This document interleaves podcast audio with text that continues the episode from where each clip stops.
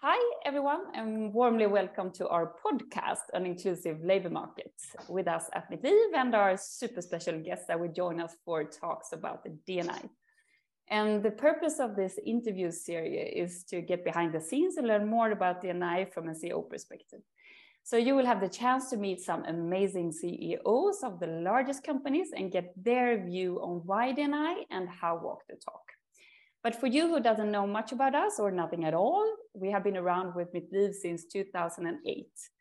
And our vision is to work for an inclusive society and a labor market that values diversity. And if you want to learn more about us, you can check out our homepage, mittliv.com. But today we have the big honor to have a true role model joining us for this conversation, who have a lot of experience about leadership. So warmly welcome Joakim Skarborg, CEO for Novax.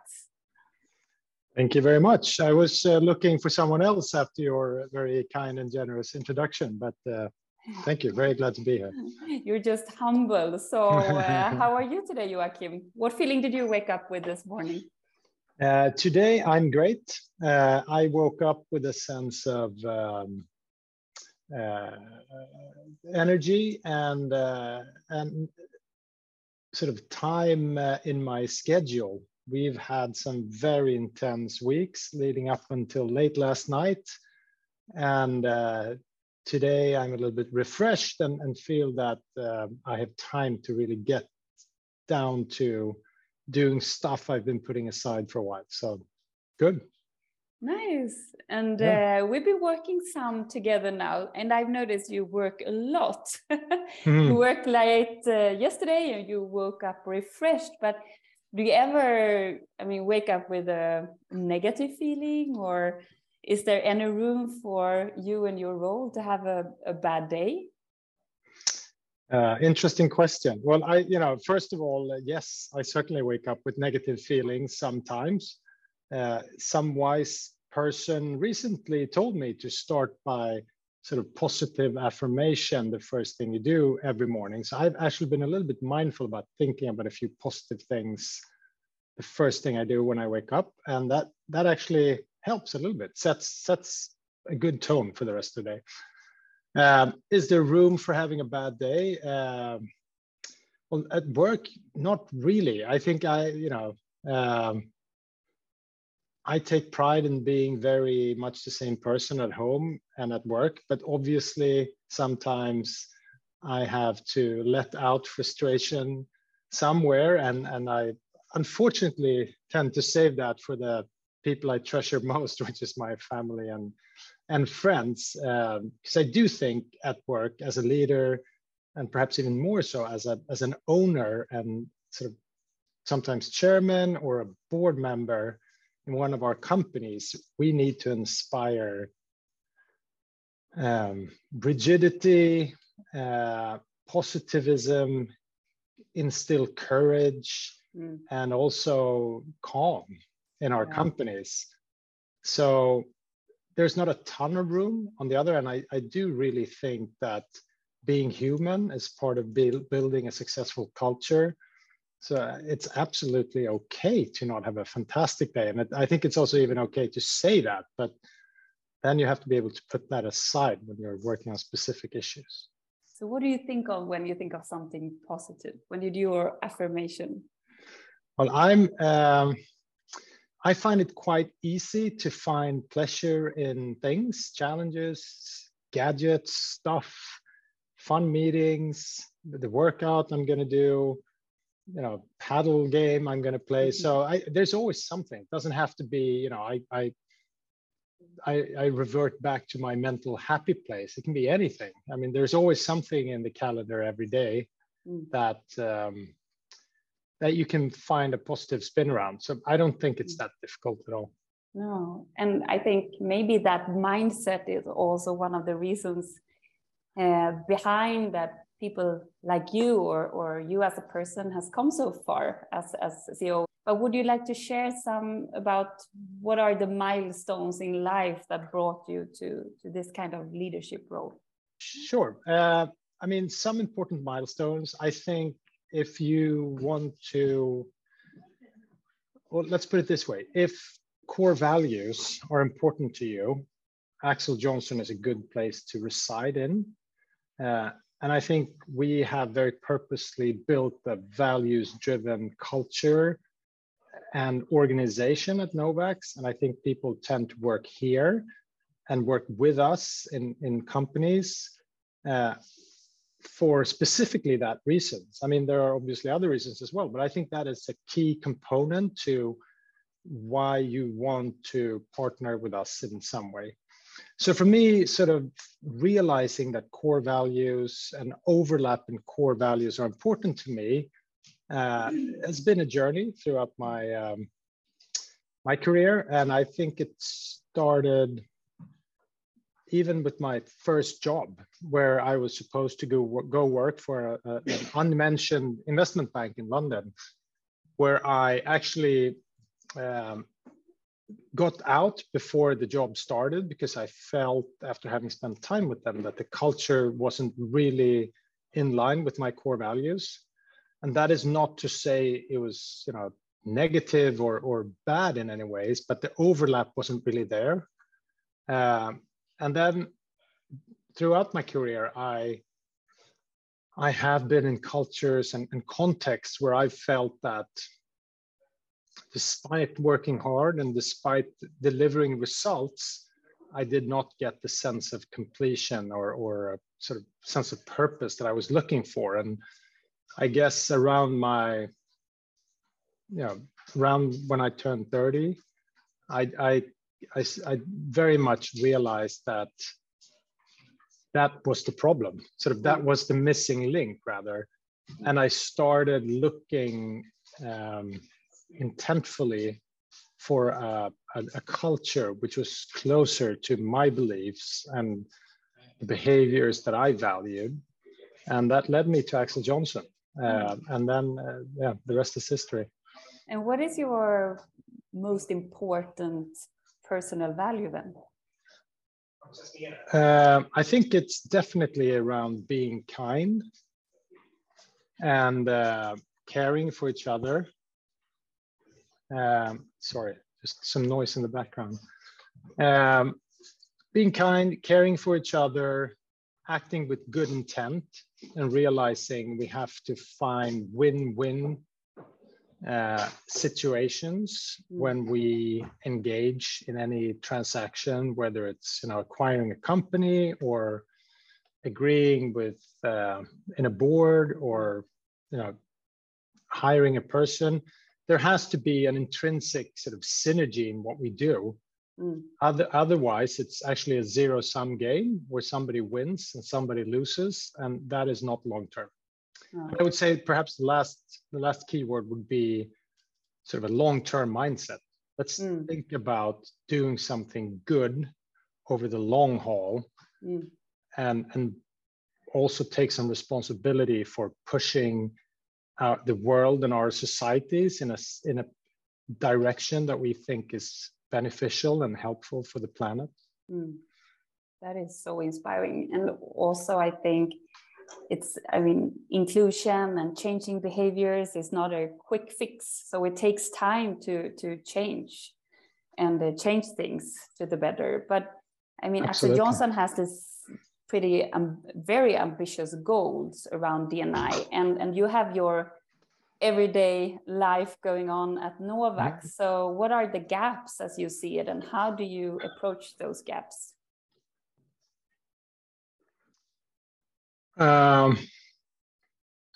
Good question. I think it's very important to be outspoken and visionary, and being able to sort of paint the picture of where we're going and why we think it's important.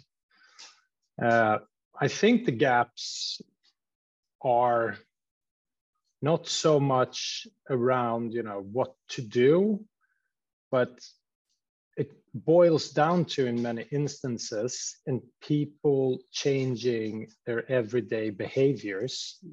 And I don't know about you, but, you know, it's hard to change your behavior. You know, that definitely goes for me. And so I think that's the problem. making sure we are mindful about what we do and what the result of how we act, the results of how we act are, and sort of the constant nudging in the right direction. And to get there, I think knowledge, we need to be aware. I mean, we've been talking with you guys a lot about unconscious bias, and that's tricky because they're unconscious, right? We're doing things that we shouldn't be doing, but we're not aware that we're sending some signal. So step one is sort of understanding. And we don't have to, I don't think we have to strive to be perfect in every aspect, but we should at least know some of the major pitfalls. And I think consistency in sort of training and information is important. The other thing is really keeping ourselves accountable, person by person, but perhaps even more importantly, using a little bit of peer pressure and making sure the groups that we belong to at work, you know, agree and hold each other accountable for displaying that behavior. But for me, those are the big gaps. I think most people know, or at least they have an intent and a desire to be inclusive and create safe spaces. And I think some of us have had the benefit of understanding a little bit more about unconscious bias and some things we should avoid. But to get that into your instincts, that's the trick. And that's a fairly complicated problem. It is. But what would you say is the typical pitfalls, as you mentioned?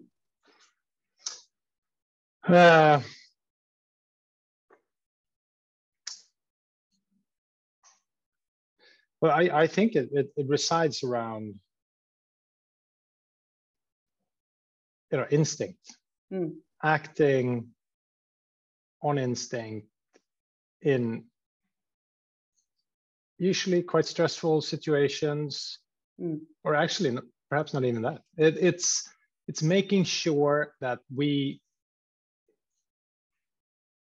take the time to reflect upon whether, you know, what signals am I sending out?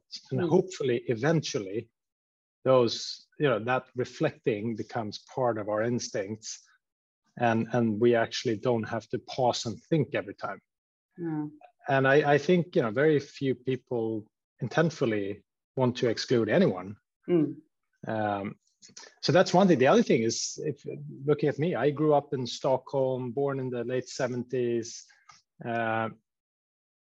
The world was very different then in many aspects, and we were sort of molded or shaped into forms that is at the core of who we are. And some of those behaviors, looking through sort of the lens of today, they're not up to par, and you have to dig quite deep to change and affect that. And that's a tricky process. So I think it's a grind. It's an everyday struggle, and it has to be a constantly present sort of debate. And it has to be constantly on our radars, in our companies and in our teams. And what, you've been at Novax for a while, so how has your journey at Novax looked like when it comes to D&I? What has happened since you started until today, and what do you see is necessary to change ahead to make this successful? Well, I think one thing is we're quite a small team here at Novax. We own 28 companies, and in those companies, several thousand people work. So that is the full extent of our ecosystem. But here at Novax, there's only 13, 14 of us. So I think we have, you know, we have two contexts to work with, and the Novax context of the team here centrally, that's one thing, and it's a small enough group that we can actually, you know, get traction and results quite quickly, if we have the right ideas and right processes in place. And I think we're starting to sort of get there, but we're also quite a homogeneous group in terms of background, education, socioeconomic status. So perhaps that blinds us a little bit. That's one thing. I think the big impact we can have is how we interact with and how we can affect our larger ecosystem. As owners and board members, we are in some aspects we're role models, or at least we have an outsized impact. And I think what we've been trying to do over the last few years is put some requirements in place and put some demands on our companies. Can you tell us some about that? Sure. So when we have a little bit of a broad, for us, D&I is part of our sustainability scope. And what we've told our companies, it's 28 companies in various stages of maturity, various locations around Europe, and in a bunch of various industries. So we've had to come up with something, at least the least common denominator. What can we make relevant and reasonable for each and every one of our companies? And what we can't include there, we expect our companies to work on individually. But so we've said, step one, knowledge and understanding. We need to make sure that all our leaders and over time, all the people in all our organizations are aware of what D&I means and stands for. We need to understand what an unconscious bias is, and we need to be able to agree on what we qualify as good behavior. So step one is knowledge, and we've actually introduced some tools that we have access to through Mitt Liv, but also through Axel Johnson resources, where we can provide some training and information around all these things. So step one, make sure people understand and know. Step two, make sure that when we recruit and build our teams, we need to be working with sort of best-in-class tools and processes to make sure we are as unbiased as possible when we recruit, so we get access to the full talent pool and that we don't discriminate against any individual for any reason that doesn't make sense. Obviously, when it comes to experience or capabilities or knowledge, we can definitely filter and sort to make sure we find the right people. But when it comes to other aspects of who a person is, we should be as unbiased as possible. So we've also provided some tools there in terms of best practice, but also some software tools where you can, or process tools where you can actually migrate candidates throughout a process without sort of getting caught up in biases. So those are two key preconditions in our minds. And then the third and last demand or requirement we've put on our companies is engaged in civil society. Both as a company, find something that's meaningful to you where you can positively contribute to diversity and inclusion in the civil society, but also provide time for the employees to engage as individuals during work hours. And it doesn't have to be 3 days a week, but at least sometime every month to do something. That's great. So we were quite happy and proud over this. And then we sort of assembled all our key leaders and board members and advisors and management teams. And we sort of communicated this, and we felt we provided a lot of things. But I have to say, this was about a year ago, and the sort of the adoption and the traction we've been having has been disappointing. We haven't been getting the results we wanted.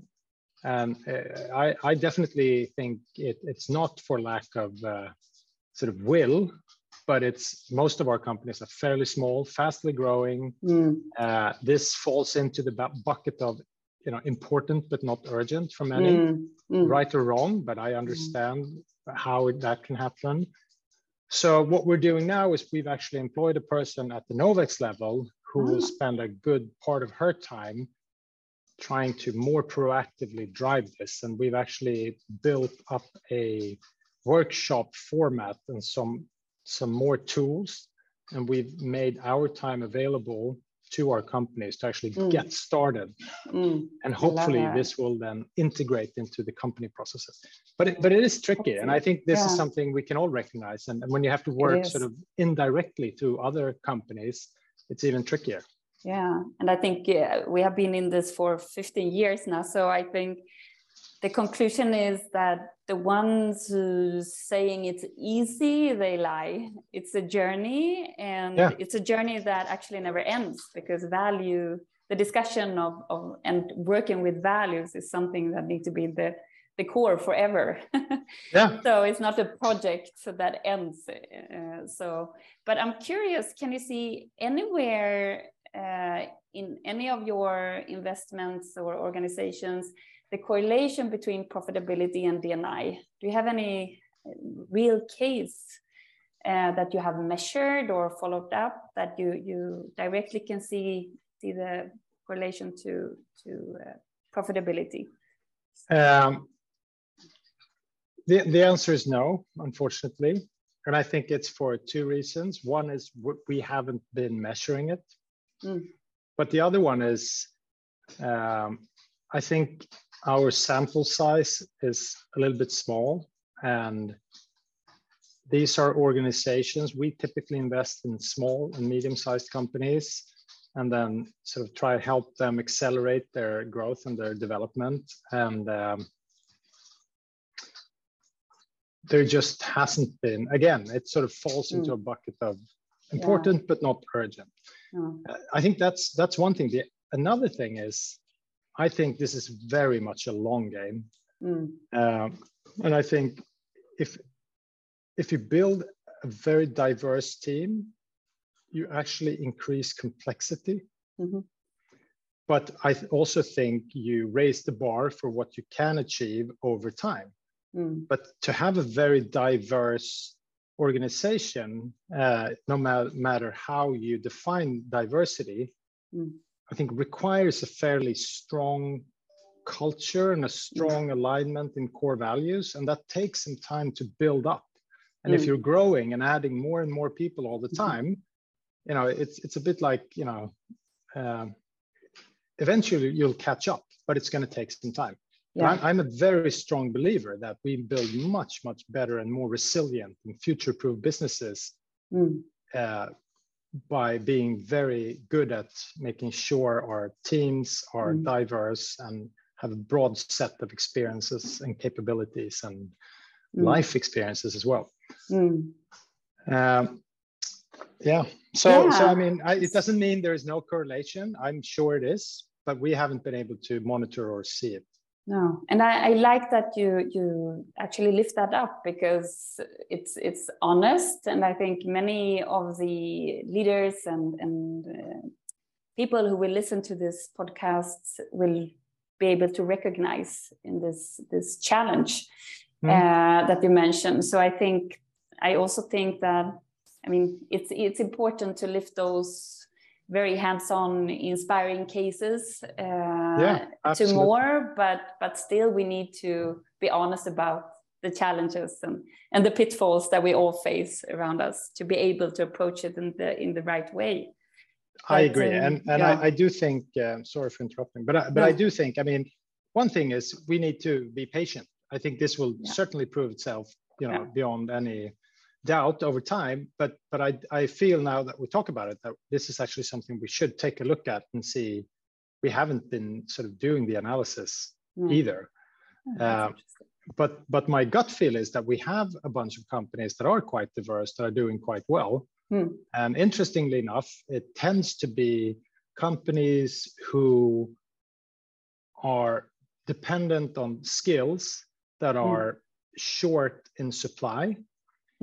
One example would be sort of software engineers. Everyone needs software engineers. In order to be able to cope with that, we've been recruiting way beyond our geographical borders, and we've been working with teams located elsewhere, etc. And that has proven that is certainly doable, and it actually probably adds to our collective capabilities.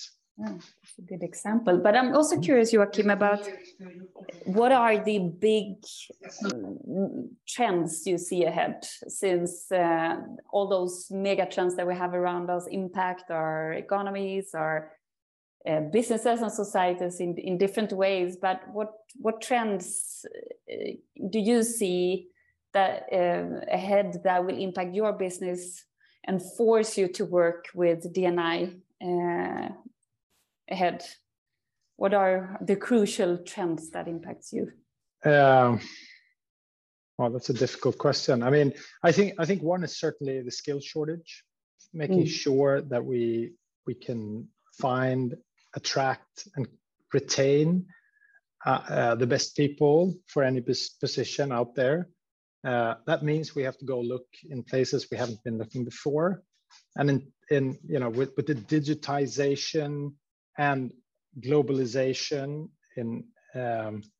that is happening right now, I think we're also facing a different type of competition than we did 30, 40 years ago. I spent part of my career in New York working for an American company, and I know America certainly has its own problems, but on Manhattan, if you take a look at the diversity in the teams and in the industries I worked in, they were doing fantastically well. They had super diverse teams, and it was all skills based, and they had found a number of ways to make that work. And I think perhaps Sweden and Swedes are a bit at a disadvantage here. We've been a very homogeneous society for a long time, and sort of having to figure out how to set up our society and our companies in a sort of more diverse context is something we've been working at for, I don't know, the last 20, 30 years as compared to many other countries. So I think we're off to a late start, but we can't afford not to catch up very soon. True, and if you look on your leadership skills, what do you think when it comes to inclusive leadership is the number one crucial behavior you need to have as an inclusive leader? Except a $1 million question. I think it's a genuine interest in people and curiosity in people's capabilities, skills, personalities. And I do feel that I think we're genetically programmed to be a little bit, afraid of things that look differently from what we're used to, whether it's, the geography we live in, or the society we live in, or even people with different traditions, languages, habits, whatever. And I think being a bit curious and really wanting to understand who's behind, whatever difference you may see, I think is important. So I think that's one thing. And then I definitely think a strong belief in that diversity makes us stronger, and a respect for the process and the time it takes to make a diverse team, whether it's, intellectually diverse or capability diverse or, demographically diverse. It's going to take some time to find common grounds. And if you expect that to happen right away, I think you're in for a disappointment. You're going to have to be willing to invest a lot more into sort of building a common understanding and building a common definition on acceptable behaviors, etc. And if you're willing to do that, I think the results are well worth sort of the time spent. But that makes me even more curious about how, I mean, we meet a lot of great leaders in many organizations, but we also meet leaders that truly don't believe in D&I. Mm. What does it take to bring those on board to feel this commitment and yeah, wanting to do this? Yeah. Well, I think that it's impossible to give a general answer to that, but I do think, I mean, if you want to fix a very defined problem in a very short time frame, diversity can be an obstacle. I think it's in a very homogeneous group, as long as you have this, you know, the basic skill sets you need, they can probably get started quicker and they can probably agree quicker.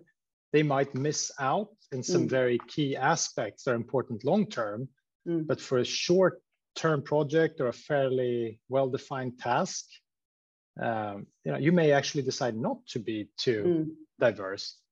But if you're trying to build a rocket and fly to the moon, I think that's a very different type of project that's going to take many, many years, and you can't afford not to have every single perspective out there before you actually dare to put the person in that rocket and, you know, lift off.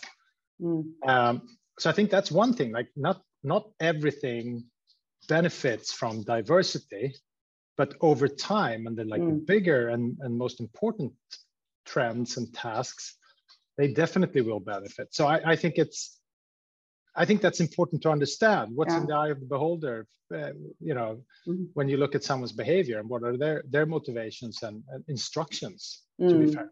So that's a long way of saying I don't really know, but I do think over time it will be bad for business not to be able to sort of build a resilient and diverse culture and team. And what would you say is, if you choose one tip, the number one for to pass on to other CEOs who wants to start this journey, what would that be? Where should you start? Mitt Liv, is that too cheap? Yeah. No, but maybe. Yeah, I didn't expect that. Yeah. No, but I think it's partly true. I think just the conversations we've been having and sort of the information and the education we've been getting from you has been very helpful in sort of in sorting out what we're really talking about and what it means. So I do think information and knowledge is definitely the starting point. I also think,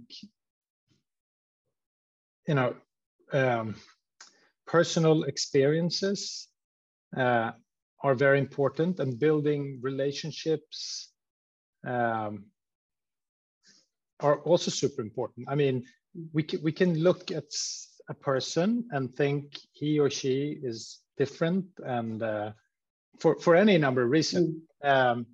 And we can intrinsically feel that, oh, that's going to be complicated. But, you know, build a few relationships. Again, spending 3 years in New York, having our children go to school where they celebrated all sorts of religious holidays and they had friends from all over the world. For them, it's super natural. Like, no, that's basic. Yeah. That's plain vanilla. It's nothing out of the ordinary. And they are forever sort of molded into that form, and that's fantastic. So that's I also amazing. Think like try to be a bit curious and you know, try to build some relationships outside of the box, and you might be surprised. Love that. Build relationships outside the box, step outside your comfort zone, and and as we say at Mitt Liv, being comfortable, being uncomfortable. So that wraps it up, Joakim. Thank you so much for joining us. I think many will find a lot of inspiration from this honest conversation, and good luck with everything. And yeah, wish you a continuously happy day. Thank you very much. Likewise, there are so much more to be said about this topic, but I appreciate having a candid discussion. Thank you.